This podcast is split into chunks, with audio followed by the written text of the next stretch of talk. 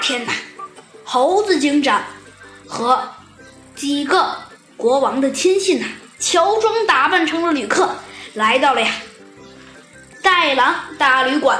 戴狼先生啊，迎着猴子警长和那几个卫士上下打量着，他热情地问：“嘿嘿，客人要住店吗？”乔装打扮的呀，猴子警长说：“要住的，要个上等的房间。呃，不对，呃，要个，呃，要个上等的房间。呃，再再再再再再要一个，呃，再要一杯咖啡。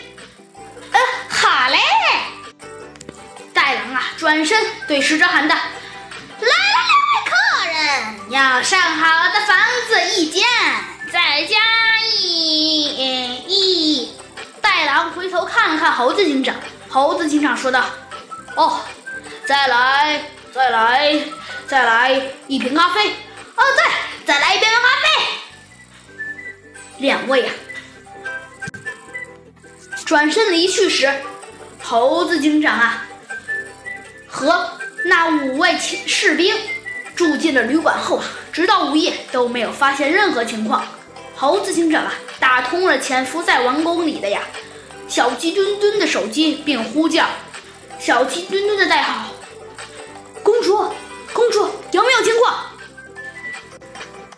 旁边的一个卫士没差一点笑喷了，他说道：“嗯。”嗯，你可真幽默，警长！就就就那只大肥鸡，它它它它它还被称为公主呢，我没见过这么胖的公主。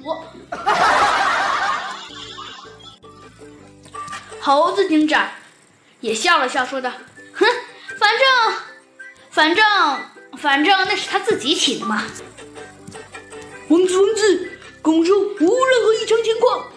手机里啊传出了。小鸡墩墩的回答。另外一个侍卫又说话了，他说道：“哼，猴子警长啊叫为王子，这倒还算正常。可那只小飞机，行了行了。”猴子警长忍不住打断了他们的话，说道：“走，我们赶紧去看看。”去看看什么呀？另外一个卫士问道。“当然是去看看床啦！”不是，警长，你怎么还有心？没事儿。走吧，反正都半夜了，应该也睡一会儿了。于是啊，猴子警长和这五名卫士就住在了戴狼大旅馆。但是啊，他们并不敢睡觉，只不过是在床上躺了一会儿。说真的，这张大床啊，还真挺舒服的。半夜呀，戴狼大旅馆啊，突然一片骚乱，不知道是谁喊了起来。戴狼先生在露台上占星啦，快去看啊！什么？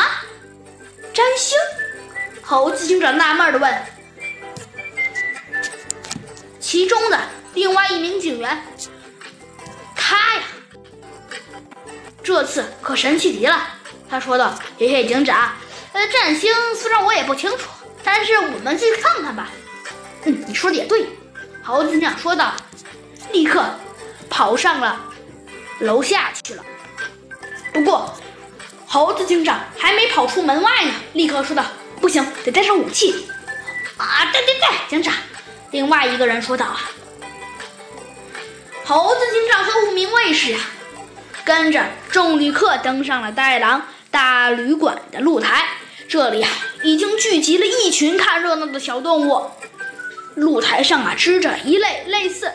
天文望远镜的仪器，袋狼啊站在支架上，装模作样的说：“嘿嘿，占星可以预卜未来，可以预卜吉凶。